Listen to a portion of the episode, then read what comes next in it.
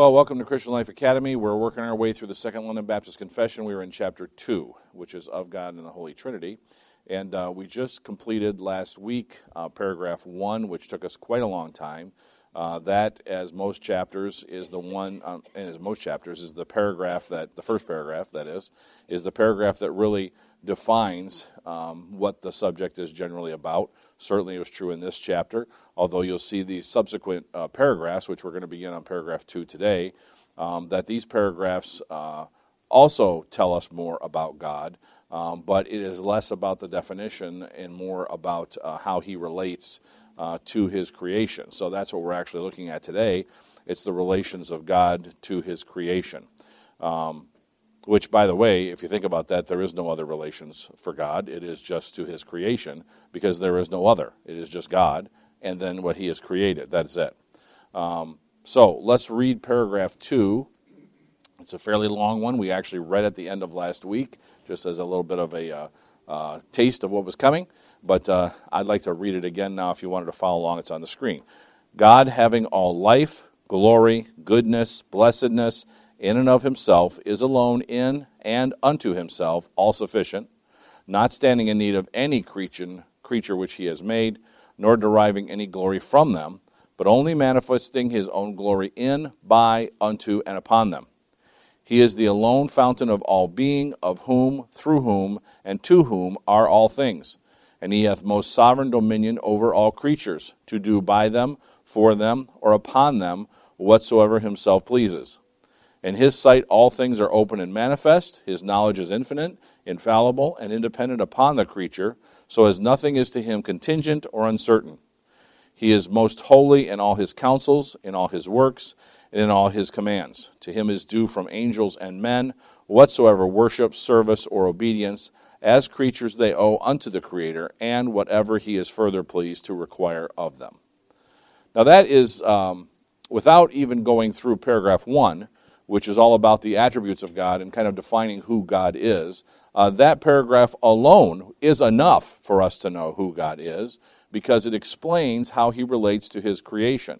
And uh, kind of, you'll see a number of things in there. We're going to break it down, but you see a number of things in there that basically um, it kind of explain who God is through the relations to his creation. So, in other words, when this says that he can do by them, for them, or upon them, his creation, whatever he wants to do, essentially. Um, the fact that he does not wipe us out when we sin reflects mercy, right? It reflects uh, his grace that he doesn't bring that judgment upon us immediately. And so uh, we see those same concepts here present when we look at how he relates to his creation. But let's break this down a little further. All right. So this, we're going to start with the first section right there um, which is really all focused on God's self sufficiency uh, or independence from his, creature, his creation or the creature. And so you see the first paragraph down to um, footnote number 21 there. Um, that's really what we're dealing with here. And obviously, the point, first of all, right off the bat, is that God has all life, glory, and goodness, goodness and blessedness in and of himself. Well, this is certainly separate and unrelated to his creation. It was true before creation, will continue for eternity. God did not become good because he created man. He did not come, become good because man sinned. He was good always. He was never he was never not good and then all of a sudden he defined a standard and now he was good. Does that make sense? Uh, God is not changing. God is not changing. God was always good. Now you say, well, that seems like why are you saying that? I mean, it's a little like a so what? Move on. What's the next bullet point?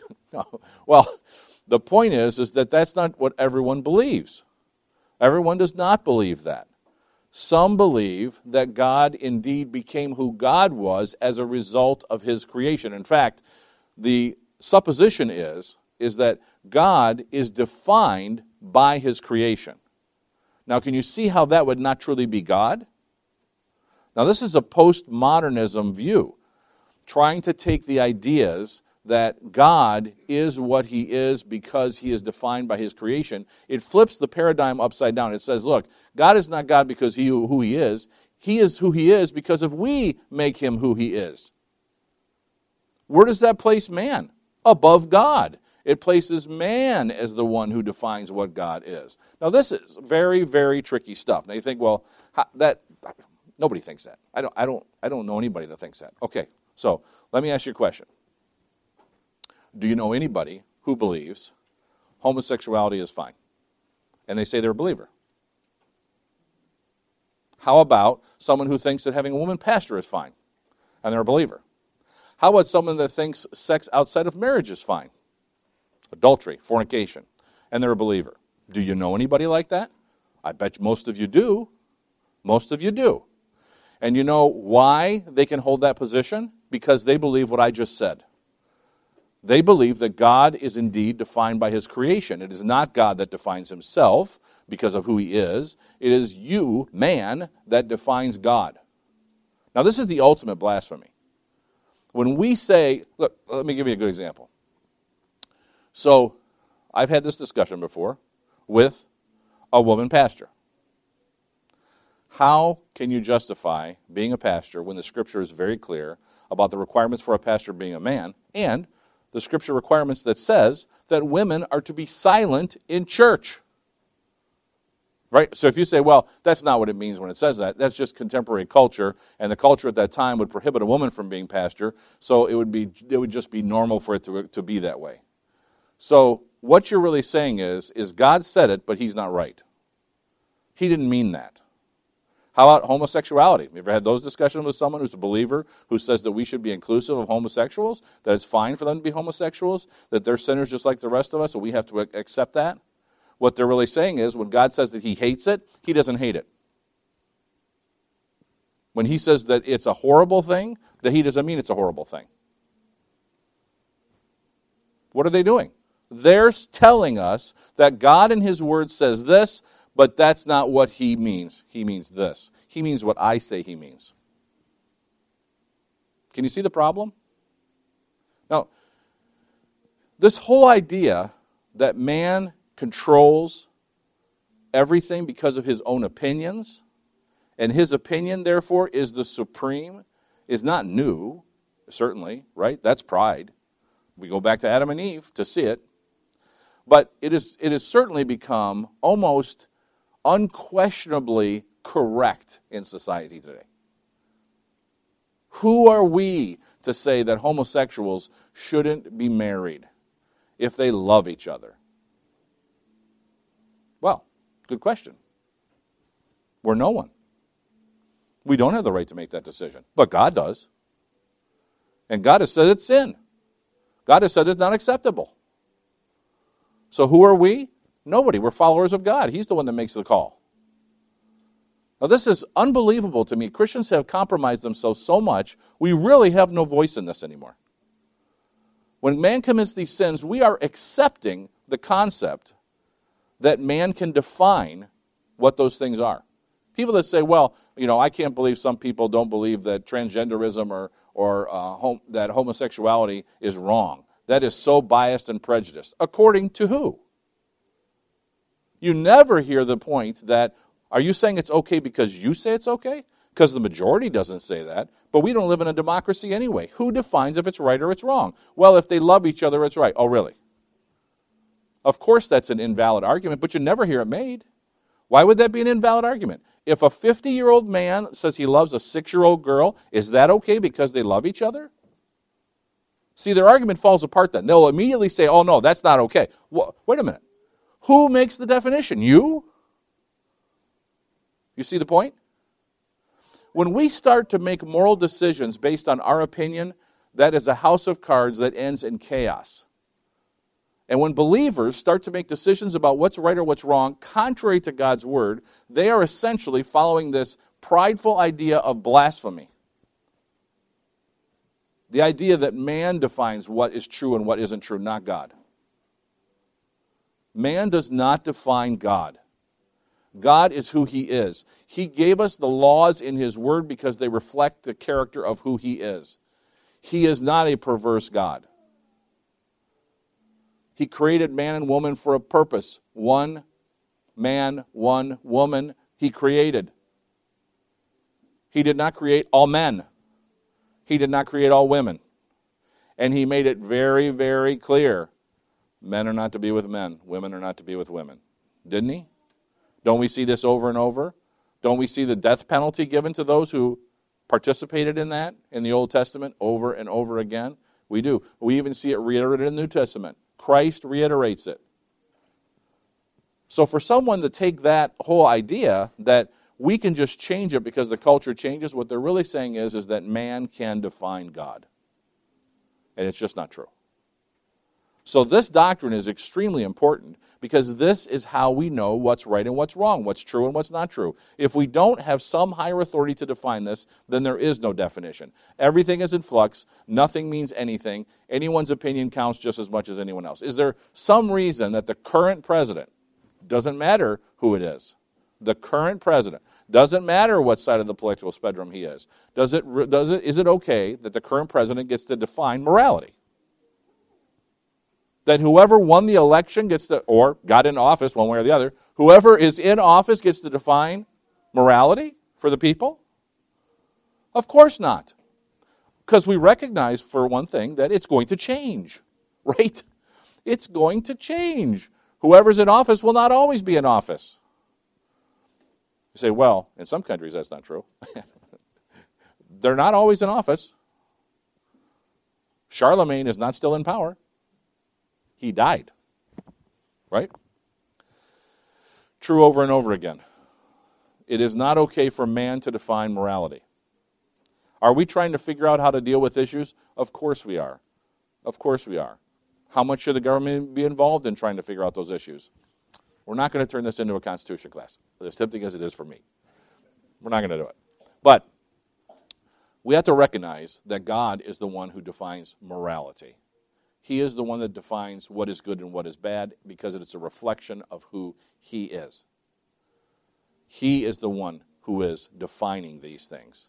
And He was good before man ever existed. It would not matter if He had created a completely different alien race and a completely different existence, not even in our universe. And by the way, maybe He has. We don't know that. We know the existence that we know. Do you know if God created anyone outside of our universe and outside of our existence? First of all, let me suggest to you that of course He did. And of course you know this. And they are the angels, right? He did create something outside of our universe. They don't exist at the same plane that we do, right? True. Is it possible that God could do something else? You have to say yes, He's God. Now, should we worry about that? no. Why? He doesn't tell us in His Word. He doesn't tell us. He doesn't tell us. If, he, if we wanted, if we needed to know, God would tell us, right? One thing we do know is, is that His character cannot change even in some other creation. He is still God. He is still who He is. And who He is has nothing to do with this creation. Nothing to do with it. God is not in need of any of his creation. He doesn't receive any life, glory, goodness, or blessedness from it. So the point here is, is that God doesn't need it. Well, we just said that he, creation doesn't define him. Neither does he need it. In other words, God is not satisfied only if he receives adoration, only if he receives blessing. He is complete and satisfied in of himself without it. Does that make sense? Let's continue on that. We give God glory, which he is eternally due but he has no need of it. He does not need his creation. He has all his glory in and of himself. Does that make sense? In other words, should we glorify God? Yes, we should. Now, we know we should glorify God because the Bible tells us we should glorify God, right? So that's a command, and we're told that we should do it. But we should do it naturally because He is also our Creator. He is also our Creator. By the way, do you recognize that this concept, which is true of all biblical truths, of honoring God is reflected in how he commands children to honor their parents? In essence, they created the child. Now, through the miraculous working of God in our biology, certainly that happens. However, they are the ones who brought that child into existence. They are commanded to honor their parents. Those children are commanded to honor their parents. Guess what that reflects? How we are to honor God, our Creator. We're to honor Him. The honor is due to Him. The honor is due. Say, well, I don't like my mom. I don't like my dad. I, I, by the way, I like my mom and dad. But I'm saying, if someone that says, well, I don't like my mom or I don't like my dad, you're not really given a choice. You must still honor them. Can parents do things that are dishonorable? They all do. They all do. They don't want to, but they do. You still are commanded to honor them. You don't honor what they do that's sin. You honor them because they are your parent. We don't honor God because we agree with what He's doing. We don't honor him because we like the way things are going. We honor him because he is God, and honor is due. God is all goodness in of himself. We are utterly incapable of giving God goodness, and he does not need man to be good. He is good without all of creation. So, we can't make God better. We can't increase his goodness we don't increase his goodness. He is all goodness without us. Same concept, right? God receives blessedness from himself. We are commanded to bless God, but that does not mean we are adding to the blessedness of God. It is simply due to him, deeply due to him, so we must bless him. In other words, we bless God because he deserves to be blessed, but he is not more blessed because we bless him. Does that make any sense? Now, this is very different from us, right? In other words, if people bless you, they honor you, they talk good about you, they compliment you, all those things, right? That can actually make you feel better about yourself. Would you agree? You're going to feel better about yourself generally, you know. Unless you know it's really not true, then you feel a little guilty. But anyway, for the most part, you do feel like that's a that that's an honor, right? That's a blessing for that to happen. Well, when we bless God, He does not feel more blessed. He is complete in of Himself. We should bless Him, but He does not feel more blessed when we bless Him. Does that make sense? In other words, if no man ever blessed God, He's still complete. He's not lacking anything. Because if you think about this, and this is kind of where we're going with this whole concept, if God receives more blessing by man blessing him, then he is less complete than he should be as God. He is then an incomplete God. If he requires blessing from man to be blessed, if he requires man to worship him, to feel worshiped, that's going to make God feel good. No. No. He's complete. He's God. If it's not true, he's not God. Contrary to man centered theology, God is not standing in need of any creature which he hath made. Man centered theology believes that God needs man's service, love, and worship, instead of understanding that God does not need it, he deserves it. And this is where you see a difference. Different religions look at this in a different way. They will come up with this man centered theology that God is not complete without man. In fact, some of them actually describe this as like a symbiosis that when man worships God and honors God, then man God blesses man. And that man in trouble, man not being blessed, who makes the standard? Man. Man not being blessed is a result of God not receiving enough blessing. So, if you want to be blessed, what should you do? Bless God. So, when God's happy, then you get happy. That's the idea. That's the idea. And if you don't bless God, then He's not happy. Bad things are going to happen to you. You see how this works? It's tied up with all man centered theology. Certainly, that's the reflection of karma. You heard that before. That certainly reflects that. But we see this in many ways this idea that man must do these things to make God happy. And if man makes God happy, then we a happy God is good for man because he will then bless man. And this is the idea that if man is not, if God is doing something that we think is bad, then he must not be happy. we must worship him more. So, have you ever heard of that happening before anywhere? Well, there's really easy ones that are almost anecdotal that you know of, like all the uh, natives on a island with a volcano. And when the volcano is rumbling and the volcano erupts, oh, God is not happy. We must worship him. We must offer things to him as sacrifice so that God will be happy and stop the volcano. Right? They say, well, yeah, but that's, you know, primitive cultures, blah, blah, blah. Really? It's exactly where many people are today in religion. Things aren't going good. I should probably get back to church. That's where they're at. They don't really think about it, but they're the natives. Bad things are happening, and so I need to go to church because that'll make God happy, and then He'll let off a little bit. So much bad stuff won't happen to me. Oh. God does chastise, right? And He's trying to draw people to Him. But it's not by them checking off the box by going to church. It's a heart change that God wants, not an attendance change. Does that make sense? Even though God made us for his own glory, he is not deriving or obtaining glory from his creation, but only showing his own glory in, by, unto, and upon them.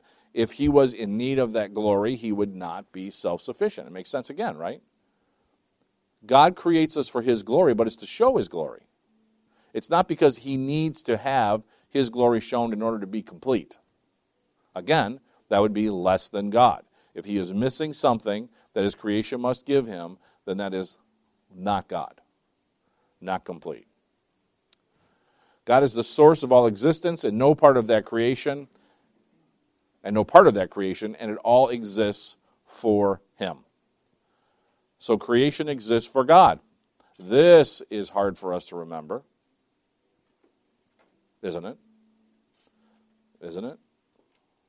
I mean, pretty often we don't realize that we are actually here for God's glory. What we think about is what we've got to do when we get home, what we got to do on Saturday, what's on our to do list, how we're going to get that car replaced that has a problem, whatever it is, whatever the human condition can put upon our minds to distract us. And that's the sin nature. Less dependent on God and more reliant on ourselves. More reliant on ourselves. Now, if you think that, you know, this is new to our generation and now, you know, this is yes, that's true, that's where a lot of people are, but it didn't used to be that way. You know, the good old time religion, that's the way not the way that it was. Everybody completely knew that they were what they were here for and everything else. It's absolutely not true. The apostles themselves struggled with this same concept. Same concept. Were they worried about things that they shouldn't have worried about, and they didn't see the fact that God was going to take care of them if they did what he told them to do. The apostles are afraid they're going to go out. Christ is sending them by twos, right? To different areas, sends them in all directions. And when he does this, he tells them, don't take a coat, don't take a staff, don't take any food, take nothing. They're like, well, how are we going to make it? And what's he say? If God takes care of the birds of the air, he's take care of you. The birds don't store up anything for winter. They don't put anything away, and yet God feeds them through the winter. Right?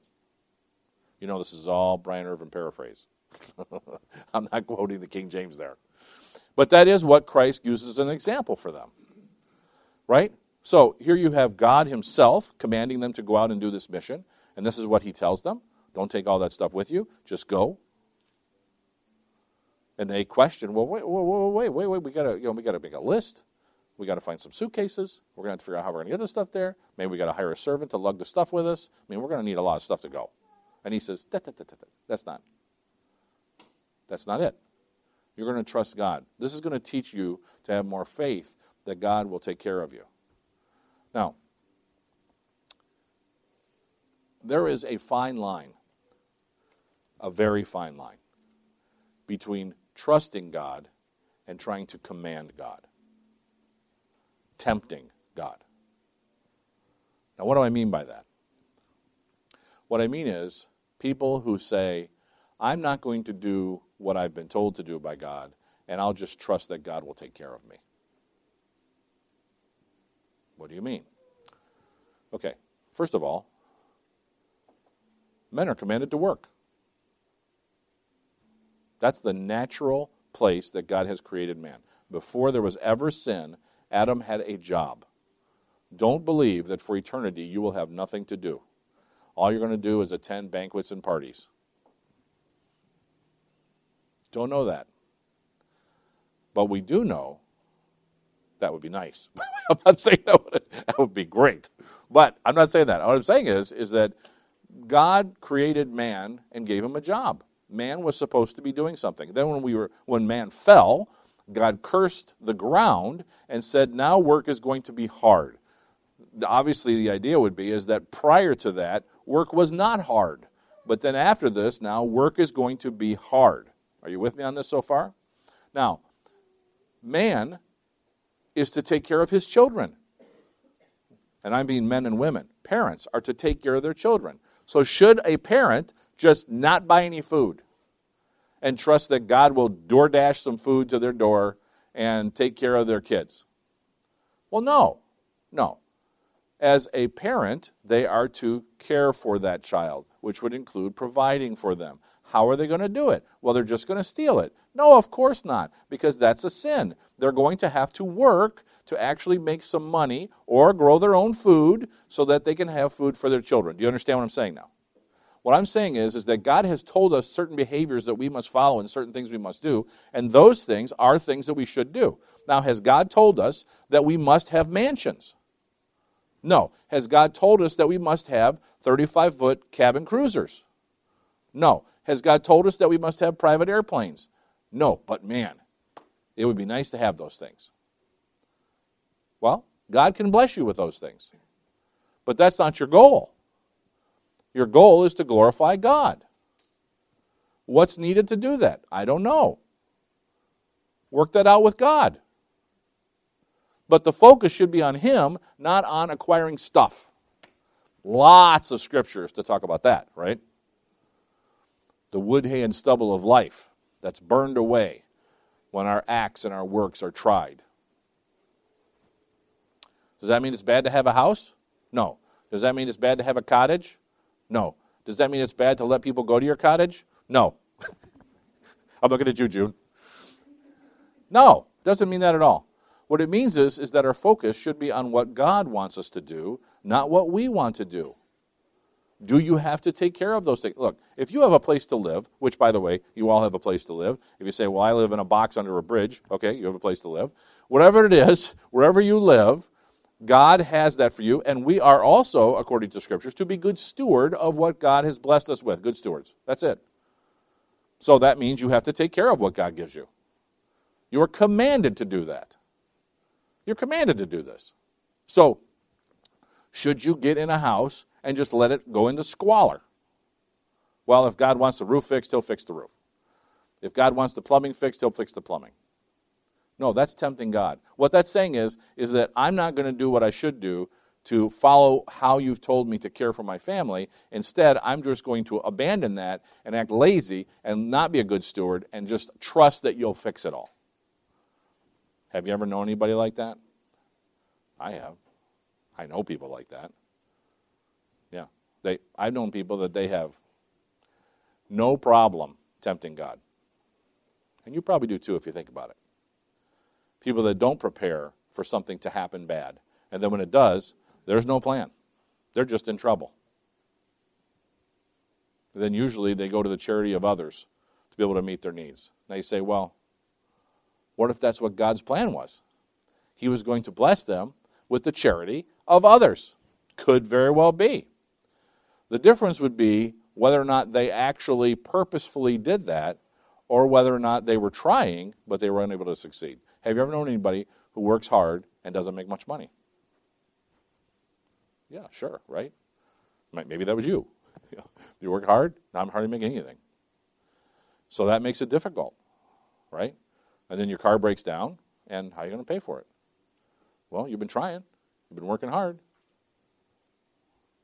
Would it be surprising then if God was to bless you in some way and have that be able to be taken care of? Maybe with somebody helping you with that, or maybe getting a discount, or maybe somebody offers you a car or something like this? I mean, I've seen that before too. Have you?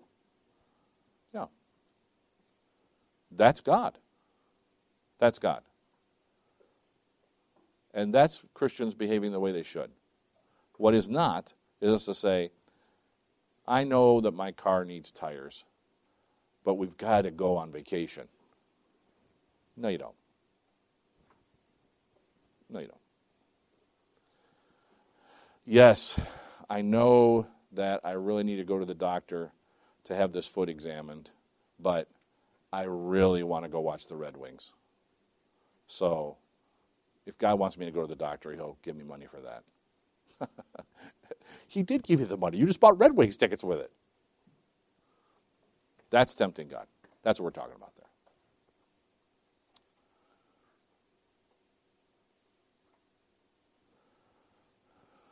Okay. God is the source of all existence, no part of that creation. It all exists for him. That's just said. All right, so let's look at some verses here from the footnotes of this part of paragraph 2. First of all, John 5 26, for as the Father hath life in himself, so hath he given to the Son to have life in himself. In other words, God has life in himself. There's nothing else that gave God life. He has it in himself. Psalm 148 13, let them praise the name of the Lord, for his name alone is excellent. His glory is above the heaven and the earth. He does not receive that glory from the heaven and earth, it is beyond the glory of the heaven and earth. Psalm 119:68, Thou art good and doest good, teach me thy statutes. This the psalmist is defining as saying, God, thou art good and doest good. Teach me thy statutes. In other words, God is good. There is no he becomes good. He is good. Job 22, 2 to 3.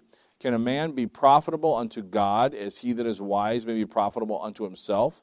Is it any pleasure to the Almighty that thou art righteous, or is it gain to him that thou makest thy ways perfect? So who's speaking here?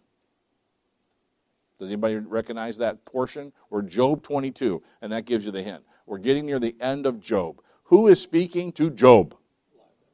What was that? Who is it? Yes. And guess what? He's pointing out a extremely true statement. You, even though he's using it in a bad context, you cannot make God better. You can't make God more. You are not a gain to Him through your actions. You understand? Now, at this point, Job wasn't actually suggesting that. However, we see in a little bit, he starts to lose some faith, and God straightens him out on this as well. But we're not going to go down that path. Romans 11, 34 to 36. For who hath known the mind of the Lord, or who hath been his counselor, or who hath first given to him, and it shall be recompensed unto him again. For of him, and through him, and to him are all things, to whom be glory forever. Amen. So, who has been God's counselor? No one is God's counselor. No one tells God what he should do. No one. Very clear, Romans 11. No one tells God who hath first given to him, and it shall be recompensed unto him again. Who gave something to God? So now God's got to give to him. No one. No one. Romans 8:36 It is written for thy sake we are killed all the day long we are accounted as sheep for the slaughter. He, this is a quote from the Old Testament but notice what the key phrase is for thy sake we are killed all the day long. For whose sake? God's.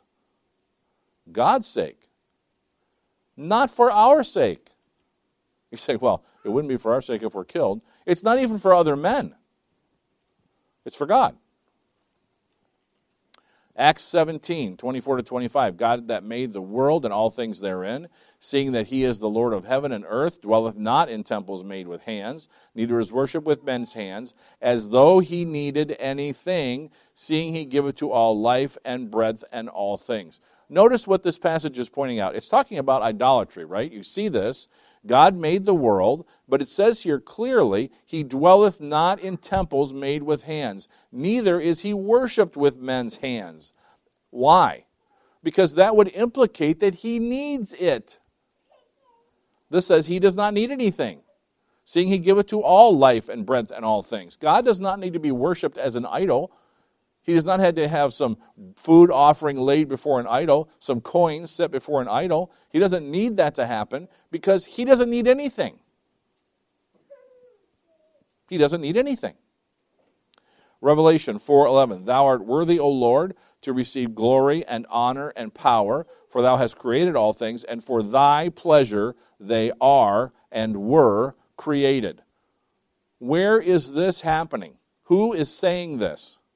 Thou art Revelation hint 4:11 Thou art worthy, O Lord, to receive glory and honor and power, for thou hast created all things, and for thy pleasure they are and were created. This is a description of the throne in heaven.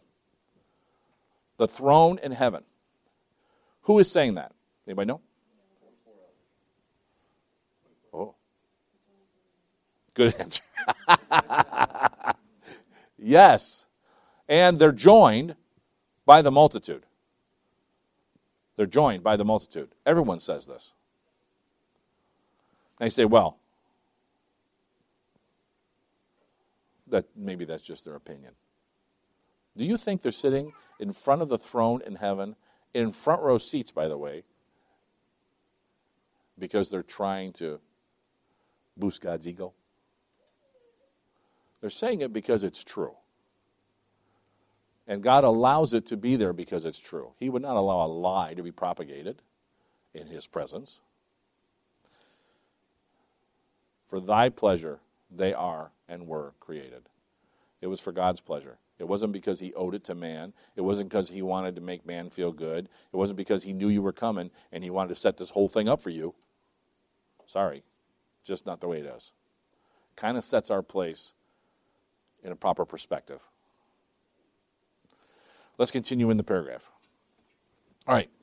So the paragraph continues with, and he hath most sovereign dominion over all creatures to do by them, for them, or upon them whatsoever himself pleases. Now, this reflects his sovereign dominion over his creation, over them. In other words, God has the right to do whatever he wants to do for or on his creation. Now, that you would think would be almost self evident. It should be self evident as sovereign king and lord of all, or it should be over, all creation, he has in his authority complete jurisdiction and dominion. Now, this again seems like this is a no brainer. Of course, this is true, but we buck at this all the time. We really don't like this, and we want to throw that saddle off of us because we don't like this idea. And the truth of the matter is, is that we have to accept it whether we like it or not. It doesn't matter if we don't like the idea that God can do whatever He wants to to us. He can. He has a right to do whatever he wants. He can extend mercy if he wants to extend mercy. He can extend grace if he wants to extend grace. He can extend wrath because he wants to, if he wants to extend wrath. He can bring persecution if he wants to bring persecution. He can do whatever he wants to do because he's God. Now, this is where most Christians have a problem. And if you're honest, you've had a problem with this too. How do I mean? You're not really happy with what God's doing. And so you think you maybe need to take matters into your own hands. Hmm. Do you? The question would be Has God commanded you to take that into your own hands? That'd be the question.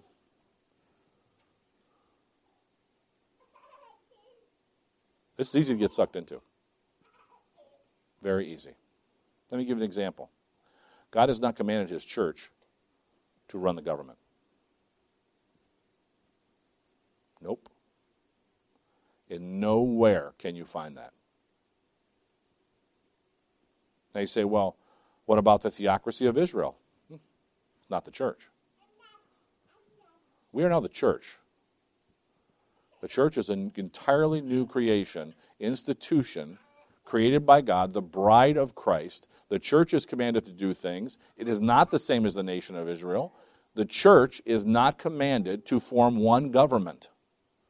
Notice that Israel was a people, but also a nation. The church is not ever, never has been, nor will it ever be, a nation. It's beyond that. It's beyond a nation. Christ described it as a kingdom not of this world, but partially existing in this world. Brands will be preaching on the kingdom. Be interesting to see how he covers that part. But that's the concept, right? Christians in the church are a kingdom that exists beyond this world. Why do we have a Christian flag in front of our church and not the American flag? We are an embassy for Christ's kingdom. We are not an embassy for the United States government. It would be shocking for believers in other nations to see a flag of the country flown in front of a church like so many churches do in the United States. Who are you representing? Christ, not the United States. Christ.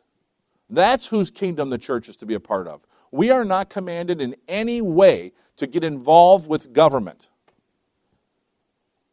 If you say, well, maybe I can take this one verse, probably out of context, and I can take this one verse and I can find something in there and infer that that means that we should actually be taking control of the government. Okay. Well, there's a very easy rule of thumb that believers for 2,000 years have used to understand verses in Scripture, and that is to look at the early church.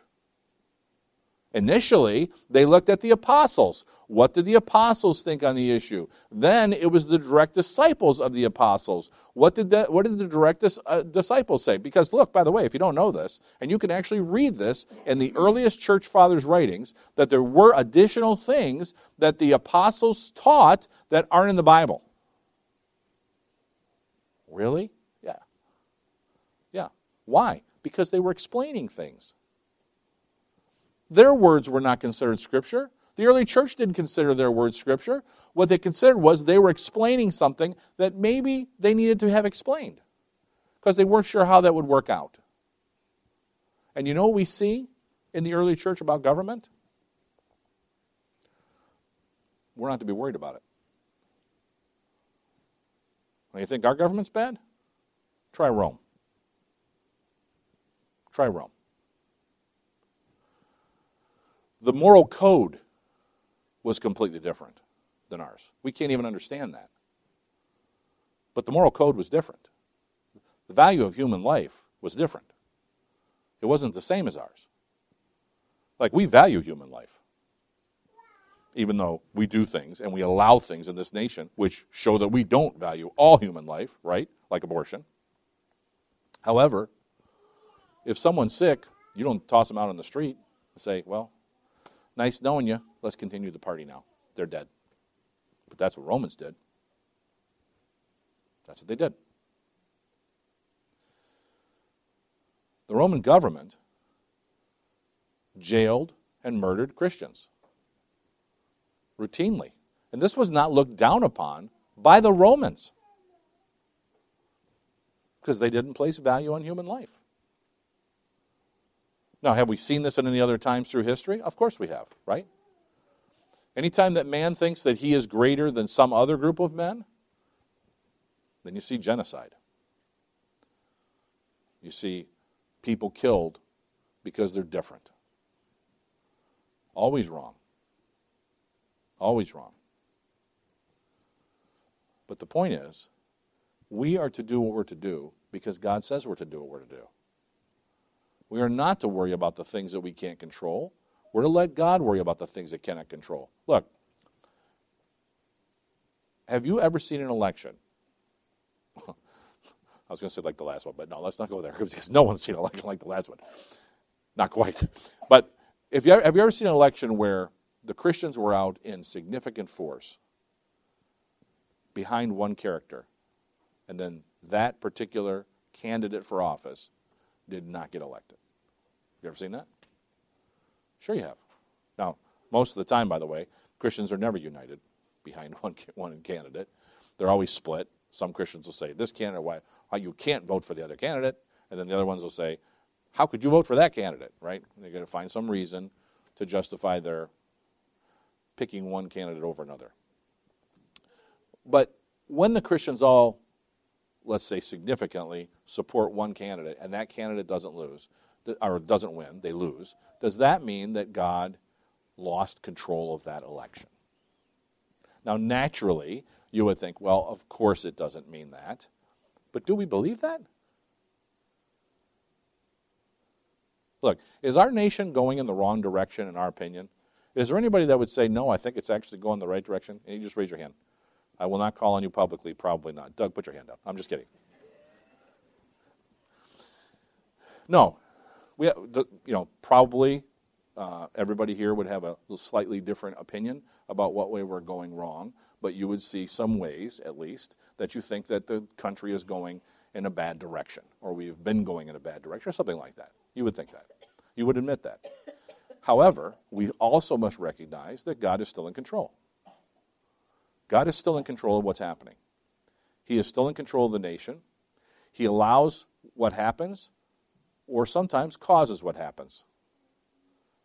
Do we remember the lessons of the Old Testament? He did have a people that were separated and called by his name. And they got into captivity as slaves multiple times. They were defeated in battle many times. Tens of thousands were killed at a time. Multiple times this happened. By the way, and when you're talking about a nation that's smaller than a million or just over a million people, losing 20, 30, 40, 50,000 people is a big deal. This is a big deal. This happened to Israel. God's chosen people, his nation, this happened. Why? Well, God was on vacation. No. God allowed it to happen. And if you truly believe that God's will is everything that happens, he caused it to happen. He brought the wrath upon them. And we see this many times in Scripture where God says, This is what's going to happen because you're disobeying me. You've turned to idols. You're blaspheming me. Boom. This is going to happen. It's bad. Do we somehow think that a nation that is not God's chosen people, inhabited by many Christians, by the way, as every other nation on the earth, that somehow God will not let this nation go down the wrong path? That it's not His will for this nation to have problems? It's not His will for this nation to have wrath? How could we think this? It doesn't matter how many Christians are up in arms about what happens in politics. God's still in charge. It would not take any Christians being up in arms for God to change politics the way He wants to change them. Now we say, we recognize what's right, we recognize what's wrong, we can talk about it, nothing wrong with that. We talk about all these things. What we can't do is make that the focus of our lives because that's not why God says we're here. He has not commanded us to run in the political process and make that our life's goal. It's not it. Can we serve in office? Yeah, nothing wrong with a Christian serving in office. But you do it to serve God, not because you know the best way. Let me guarantee you, no matter who gets in office, you don't know the best way. And most people, when they get in office, and since the only one I know of in this, this, this room that's actually served in office is Doug Hodge, who served on the road commission, but most people, when they get in office, they actually are not quite sure what to do on some, some issues. Not really sure. I mean, they might have a big picture view. But then you get involved and you start seeing both all the sides of some issue that comes up, and man, it's difficult. It's hard. Seen lots of people get in office that they had the right perspective. In four years, they had the wrong perspective, in my opinion. Why? Well, they compromised. They compromised. Why? Well, because they believed that that's the only way they could actually get anything done was by compromise. And by the way, politics is compromise. I don't know if you realize that. Would you agree with that, Doug? Politics is compromise. I mean, it's true that nothing will ever get done if ever. Think about that for a second, okay? Let's just. How many people on the road commission? Three. Okay, so three, which it's good, right? Because you got a tiebreaker. So three people on a road commission. What if all three have a differing opinion on an issue? Let's say a big issue. What are we going to focus the primary money in the road commission budget on? And one person thinks on roads, one person thinks on uh, trucks,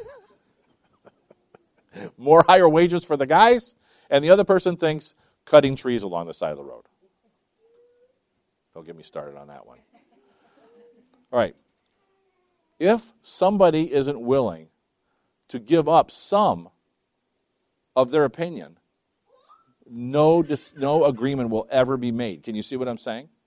There has to be some level of compromise. It astounds me that believers will hold this, this thinking that there can be zero compromise on any issue and expect that things will change. Do you know why liberals side and liberals that they're moving forward towards socialism and communism, why they're so successful? Because what they continually do is seek compromise that will move closer and closer and closer and closer to their goal. They look like the reasonable ones because they're saying, look, you know what? Okay, we'll accept that you want it to do it that way. So as long as you accept that we'll do part of our way, and they continue to move it this way and this way and this way. Meanwhile, the conservatives look like fools because they won't make any willingness to do this. Now, I saw this over and over again with the abortion issue. Christians who absolutely would accept no partial ban on abortions. That's not an acceptable legislation. We can't do that. Why? Well, because that still allows some abortion. True? True. So, do we want to stop any? Is it better to stop any? Or should we just continue down that path and stop none? Now, if you think, well, that's not a problem, I don't see, you know, that was probably a good way for us to go, really? You realize what we just passed in November, right? Instead of moving down that direction and trying to get us to a place that sounded more and more and more reasonable so that we could actually get abortion more and more and more outlawed, we held this line, nothing got passed, and then sure enough, we passed legislation voted for by the people, practically unrepealable, that abortion is now legal forever in this state. Not such a good way for us to go, was it? Well, hindsight's always 2020. But let's look back and see what we were doing. If you think that you can't vote for somebody because they're not the perfect candidate, then don't vote. Because there are none. There are none. There are no perfect candidates. You all know that. Look, if you voted for Joe Biden at the last election, get out. No, I'm just kidding. If you voted for Joe Biden at the last election, you did not vote for him thinking that he was the perfect candidate. You could see some problems, you could see some flaws. You probably had some disagreements with some of his policies. And if you voted for Donald Trump, you could get out. No. You probably thought that Donald Trump was not perfect, that he had some problems, that there were some issues, but you still voted for him. Why? He's not perfect either. Neither of them were perfect. And there were other candidates on the ballot, by the way U.S. Taxpayers Party, Green Party, a number of parties. Socialist Party, it was on, if you remember the election, that was, they were all on the ballot. None of them were perfect either. They all had problems. In the end, we must be content that God is in charge, that He is in control, that God is the one who is sovereign has complete jurisdiction and dominion over his whole creation. He is going to run it the way he wants to run it. He's going to allow to happen what he wants to have happen. It's not going to be what we think, it's going to be what he thinks. And what we must do is what he commands us to do. What we must not do is be so discontent with what's happening that that becomes the definition of our life. We're just discontent. Let me remind you of something. And I, I hope that of anything that we talked about today, that you'll take this with you and you'll focus on this one thing discontentment is sin. Discontentment is sin. That's you saying to God, I'm not where I should be. That's you saying to God, I'm not getting what I should get. That's you saying to God, things should be different than you're making them. We don't think that way, but that's the truth. Does that mean we should never change? Doesn't mean that. Does that mean that we shouldn't want things better? It means that. But we seek those things without being discontent. There's a difference, by the way, let me just give you this because maybe this will help. There's a difference between discontentment and being unhappy. Okay? Now, let me give you the very, very simple example of this. Kathy and Paul, avid gardeners, agree? Kathy's wondering where I'm going. I see the look on her face. They could say, I'm not happy with the way the tomatoes are growing this year.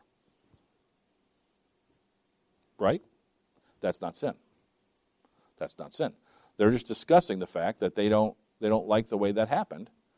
And that usually would bring about some even maybe very brief discussion of is there anything they could do different? And maybe there is, maybe there isn't, right? But that's different from being discontent. Right? Discontent is if you think about it, it's you have to really examine if to know the difference between if you're just unhappy about something if you're discontent. Step back and try to evaluate when I feel this way, is it because I don't like the way God is allowing this to happen? Or is it because I want to actually see if there's something I can do to help this situation? You see the difference? Now, that obviously infers, and I do mean to infer this, that if it's something that's beyond your control, that's discontent. Right? You can say, well, wait a minute. What if I'm not happy with the new debt reduction ceiling or debt ceiling increase that Congress just passed and the president signed? Right? I just, just I think yesterday, just signed that. What if I'm not happy about that? Okay, that's okay. You can you can say I'm not happy about that, but that's probably as far as it should go in your mind. Because if you're dwelling on this, because you're discontent about this, now your focus is shifted to that legislation instead of God. What you must accept is you must say, I'm not happy about that. And that's pretty far, as much far as you should go. Because at that point, you're going to turn it into discontent. Now, this is hard for us. I mean, look, if you're really honest with yourself, this is very hard for us not to be discontent. Because we do want things to be the way that they, we think they should be, right? I mean, we all do. We all would like things to be a certain way, whatever it is, and whatever subject, whatever, whatever we're thinking is, we like it to be that way. And a lot of times things aren't that way. They're just not that way. But there's a difference between wanting it to be better and trying to make it better with accepting the way that God has made it. So when you feel that way, what's the first thing you should do? You should pray. You should pray about it. You should ask God to help you to not be discontent. And then ask Him to tell you what you should do. Let's close in word prayer.